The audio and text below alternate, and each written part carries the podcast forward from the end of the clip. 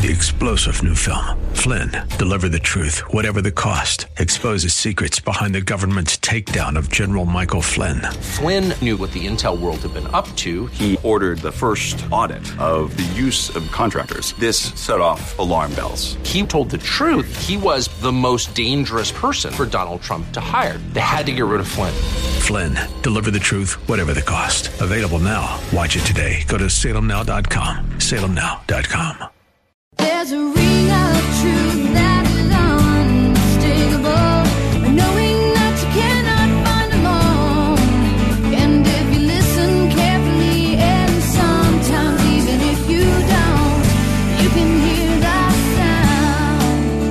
Thanks for joining us for today's edition of Ring of Truth with our pastor and teacher, Dan Sexton, Senior Pastor of Calvary Chapel, Ellicott City. Please join Pastor Dan as he teaches through God's Word. They didn't waver at the promise of God through unbelief. They were fully convinced, it says, that what God had promised them, that God was able to perform it, in spite of their physical condition, in spite of the circumstances. They understood that God is not bound by our physical limitations. And that if God's promise has made this promise, that He's He's going to keep this promise.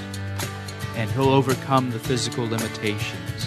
What promises has God given to you that you are waiting to see fulfilled? In today's message from Pastor Dan, he encourages you to keep circling the promises of God. God never wavers in his promises. He is always faithful to complete them. Even if the promises seem far fetched, with many obstacles to overcome, God will keep them. Pastor Dan encourages you to set your mind on God's ability, not the limitations. You serve a God whose love knows no bounds and who is faithful to His word. God fulfills all His promises. And now, open your Bibles to the book of Isaiah, chapter 43, as we join Pastor Dan for today's edition of Ring of Truth. Now look at what God says in verse 4 to the people of Judah. He says, Since you were precious in my sight, you have been honored, and I have loved you. Therefore, I will give men for you and people for your life. God says, Because Israel is precious and honored and loved by him, he will give men in exchange for her. So Israel need not fear because God loves them, because God loves her. Israel is precious to God. The word, the word precious here, it means Israel is prized by God. Israel is valuable, the, the people of Israel. She's honored, she's loved by God. And, and so too with us. We need not be afraid. We need not fear because God loves us. We're valuable to Him. Uh, so valuable that He sent His Son to die on the cross for us, to save us and redeem us. That's how valuable we are. You know, in Romans, Romans chapter 8, verse 32, it says, He who did not spare his own son, but delivered him up for us all, how shall he not with him also freely give us all things? We know, we can be confident that God will give us all that we need for life because he didn't spare his son. He's already demonstrated his love for us by sending his son to die for us. He's already paid the highest possible price to purchase us. So, of course, he's going to give us what we need now for life. Look at verse 5 again. Again, God says, Don't be afraid, fear not, for I am with you. That, that's in the Bible, that's always God's answer to our fears. He's with us, His presence. That's always His answer. Fear not, for I am with you. I will bring your descendants from the east and gather you from the west. I will say to the north, Give them up, and to the south, Don't keep them back. Bring my sons from afar and my daughters from the ends of the earth, everyone who is called by my name, whom I have created for my glory. I have formed him. Yes, I have made him. Another reason that Israel doesn't need to fear is because the Lord promised to bring them back. into their own land, and he will be faithful to keep his word. He promised to bring them from the north and the south and the east and the west, and to bring them back into their land from every direction and, and restore them back into their own land. And this is, this is speaking in the immediate about them returning from Babylon and from the captivity in Babylon to their own land. But it's also speaking about the regathering of the Jews in their own land in the last days. From the four corners of the earth, from the east, the west, the north, and the south, God will bring them back into his land. And we see that being fulfilled today, with the Jews returning back to the land of Israel from all over the world, from every continent, back to the land of Israel, just as God promised. He's regathering his people. Now, again, the context here, though, he's writing this to, to Jews that are in Babylon, that are slaves, that are not in their land. And he's writing this to them, and, and, and they're reading these verses and reading these promises, and these promises must have seemed impossible to them that they would ever return to their own land.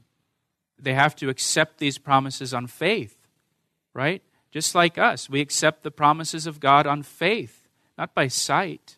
And sometimes circumstances seem impossible. Things just look impossible. We don't see how any way this will work out for us or for our good, but we just believe the promises of God and His Word by faith. That somehow He's just going to work it out, even though it looks impossible to us, He's still going to work it out because He's faithful to His Word. You remember Abraham? Abraham's called the father of faith, and how he believed the promises of God, even though what God promised was physically impossible for Abraham and Sarah.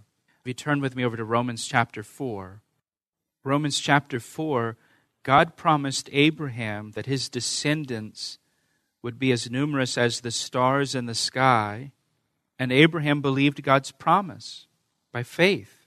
If you look in Romans chapter 4, verse 19, speaking of Abraham, it says, And not being weak in faith, he did not consider his own body already dead, since he was about a hundred years old, and the deadness of Sarah's womb, she was ninety years old. He did not waver at the promise of God through unbelief, but was strengthened in faith, giving glory to God, and being fully convinced that what he had promised he was able to perform, and therefore it was accounted to him for righteousness. Abraham and Sarah were old and both physically unable to have children, but they did not consider their physical circumstances or their physical condition. They didn't waver at the promise of God through unbelief. They were fully convinced, it says, that what God had promised them, that God was able to perform it in spite of their physical condition, in spite of the circumstances. They understood that God is not bound by our physical limitations. And that if God's promise has made this promise, that He's, he's going to keep this promise. And He'll overcome the physical limitations. Now, back in Isaiah 43, God's making these promises to the children of Israel as they're in captivity that He's going to bring them back into their land. It doesn't seem possible to them at this point, but they've got the promise of God. In verse 8, in verse 8 it says, Bring out the blind people who have eyes, and the deaf who have ears. Let all the nations be gathered together, and let the people be assembled. Who among them can declare this and show us former things? Let them bring out their witness that they may be justified, or let them hear and say, It is truth. So now God calls all of the nations to assemble and to bring their gods that they believe in and have their gods prove that they are gods by declaring the future. Just as God here has declared the future about his people and has said, I'm going to bring them back into the land, now he calls all the gods of the nations, prove that you're God, by declaring the future, by prophecy. And let's see you prove that you truly are God by declaring something that will happen in the future. And to the Jewish people, the Lord says in verse 10 You are my witnesses, says the Lord, and my servant, whom I have chosen, that you may know and believe and understand that I am He, and before me there was no God formed, nor shall there be after me. He points to his own people, the children of Israel, and he says that they can testify that the Lord Jehovah is the one true God. They've experienced his mighty works, they've seen his promises fulfilled in their nation. In Deuteronomy chapter 4, verse 7, it says, For what great nation is there that has God so near to it as the Lord our God is to Israel? They've seen the mighty hand of God working in their nation. They, they can testify that the Lord is God. I, even I, verse 11, am the Lord, and besides me there is no Savior. Now, notice in verse 11 that the word Lord is in all capital letters in your Bible, and that means uh, that it's, it's Jehovah, it's Yahweh that is speaking. And Yahweh says here that He is the one and only Savior. And in the New Testament, Jesus is described as the one and only Savior of mankind. Uh, in Acts chapter 4, verse 12, for example, it says, There is salvation in no one else, speaking of Jesus Christ. In 1 Peter chapter 3, verse 18, Jesus is called the Lord and Savior, Jesus Christ. And here in the Old Testament, Yahweh, Jehovah, says, He is the only Savior of man. Jesus is the Savior of man because Jesus is God. He's, he's Yahweh, He's Jehovah. They're one in the same. And He's the only way to be saved. Jesus provides the only way of salvation for man.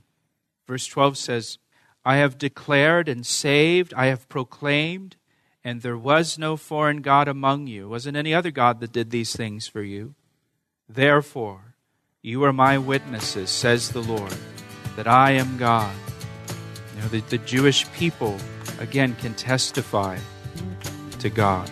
You're listening to Ring of Truth with Pastor Dan Sexton.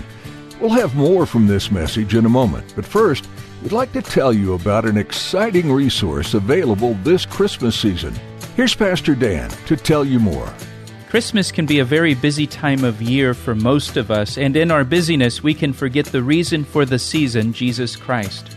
So, my wife Cameron wrote a wonderful daily devotional called 31 Days of December.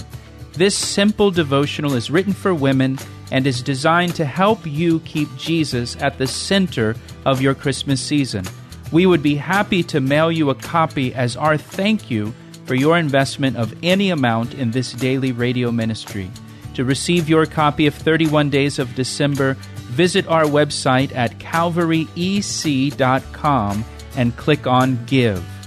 Now, let's finish today's message. Indeed, before the day was, I am He, and there is no one who can deliver out of my hand. I work, and who will reverse it? No one can reverse what God is doing. Although people try to, they can't reverse the plans of God.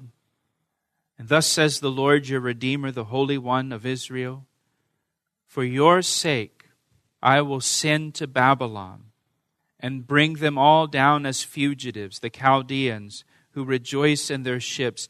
I am the Lord, your Holy One, the Creator of Israel, your King. Again, God writes this before they even go into Babylon.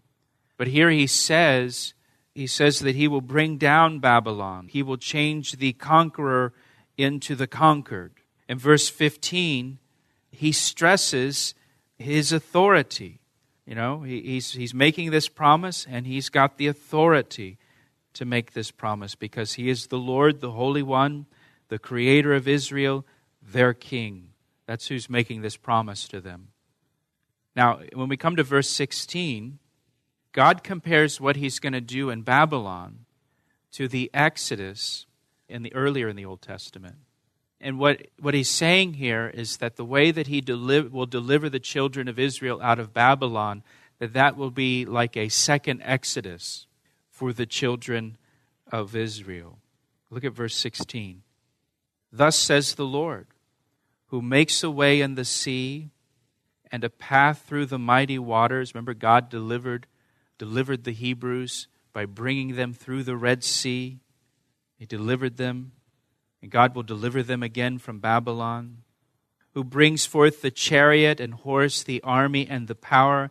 They shall lie down together, they shall not rise. They are extinguished, they are quenched like a wick. God destroyed Pharaoh's army in the Red Sea. He extinguished them like a candle in the Red Sea.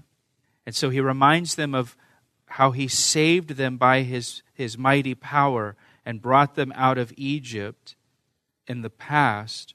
But now look what he says in verse 18. He says, Do not remember the former things, nor consider the things of old. Behold, look, I will do a new thing. Now it shall spring forth. Shall you not know it? I will even make a road in the wilderness and rivers in the desert. Hey, God says here, He says, you, you can forget about what I did at the Red Sea. You can forget about how I delivered you once before.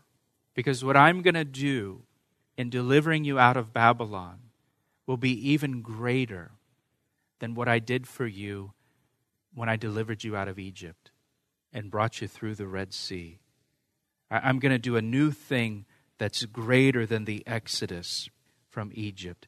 In, in Jeremiah, Jeremiah chapter 16, verse 14, there the Lord says, Behold, the days are coming, says the Lord, that it shall no more be said, The Lord lives who brought up the children of Israel from the land of Egypt. But the Lord lives who brought up the children of Israel from the land of the north and from all the lands where he had driven them. For I will bring them back into their land which I gave to their fathers. There, the Lord says, Hey, there's going to come a day when people will no longer speak about how God brought the children of Israel from the land of Egypt, but instead they'll speak of how God delivered the children of Israel from the land of the north, from Babylon. He's going to do a new thing, and it's going to be a greater thing than he did when he delivered them out of Egypt. He says here, look at verse 19 again. He says here that he will make a highway for his people in the wilderness and rivers in the, in the desert. Back in the Exodus, God made water flow out of a rock in the desert. Now he's going to make rivers in the desert. He's going to do a greater thing streams in the desert. And this, this will be ultimately fulfilled during the millennial reign when Christ is reigning in Jerusalem. In Ezekiel, Ezekiel chapter 47, there it talks about a river flowing from the temple in Jerusalem during the millennial reign. And it's going to flow from the temple in Jerusalem and it's going to flow to the east out into the Judean desert all the way down to the Dead Sea. And it's going to bring healing to the Dead Sea. We want to turn over to Ezekiel 47. We'll look at those verses together. Ezekiel 47. So again, this is this is during the millennial reign of Christ, when Christ returns to the earth and he establishes his kingdom on the earth and he rules and reigns from the temple in Jerusalem. And Ezekiel has a vision of this future temple, the millennial temple. In chapter 47, verse 1, it says, Then he brought me back to the door of the temple, and there was water flowing from under the threshold of the temple toward the east. For the front of the temple faced east, and the water was flowing from under the right side of the temple, south of the altar. And he brought me out by way of the north gate and he led me around the outside to the outer gateway that faces east, and there was water running out on the right side. And when the man went out to the east with a line in his hand, he measured 1,000 cubits, and he brought me through the waters, and the water came up to my ankles. And again he measured 1,000 and brought me through the waters, and the water came up to my knees. And again he measured 1,000 and brought me through, and the water came up to my waist. And again he measured 1,000, and it was a river that I could not cross for the water was too deep, water in which one must swim, a river that could not be crossed.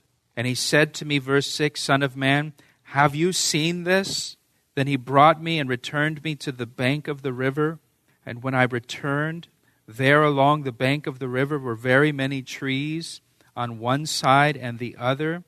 And then he said to me, This water flows toward the eastern region and goes down into the valley and enters the sea. And when it reaches the sea, its waters are healed. Now, to the east of Jerusalem is the Jordan Valley.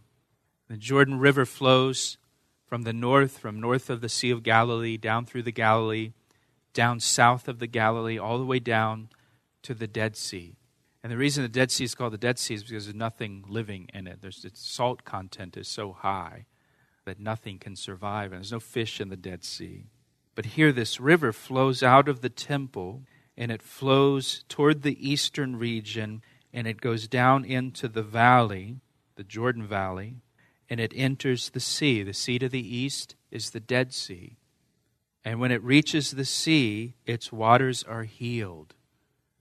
Right now, the waters are dead. That's why it's called the Dead Sea. Look at verse 9. And it shall be that every living thing that moves, wherever this river goes, will live. And there will be a very great multitude of fish because these waters go there, for they will be healed, and everything will live wherever the river goes. It shall be that fishermen will stand by it, stand by the Dead Sea that's no longer dead, now it's alive and teeming with fish. And it shall be that fishermen will stand by it from Engedi to En Eglam, and they will be places for spreading their nets and there fish will be of the same kinds of the fish of the great sea. That's the Mediterranean Sea. Exceedingly many. And so it tells us here that during the millennial kingdom, when Christ is reigning, and this river flows out of the temple, and it flows towards the east and goes down into the Jordan Valley and enters into the Dead Sea. Everywhere the river goes, it brings life. And it's going to heal the waters of the Dead Sea and the Dead Sea will become a place of fishing where fishermen spread their nets. It says from En Gedi to En Eglam. When we go to Israel, we go to En Gedi, uh, and you can see the Dead Sea there from En Gedi. And so he, he's going to cause rivers to flow through the desert, just as he promises back in Isaiah 43. He's going to do this greater work than he's done before in Israel's past. You know, they had the they had the Exodus coming out of Egypt. They've had the Exodus coming out of Babylon. The book of Revelation that we're studying on Sunday mornings in Revelation 12, it describes a third Exodus for the Jewish people during the tribulation period, where they will flee into the wilderness from the Antichrist and from the dragon, Satan. And they will flee to a place that God has prepared for them and a place where God will nourish them, it says in Revelation 12, and God will protect them and bring them through the tribulation period into the millennial kingdom, into the millennial age. And so they've got this, this third Exodus to come. He asked me how I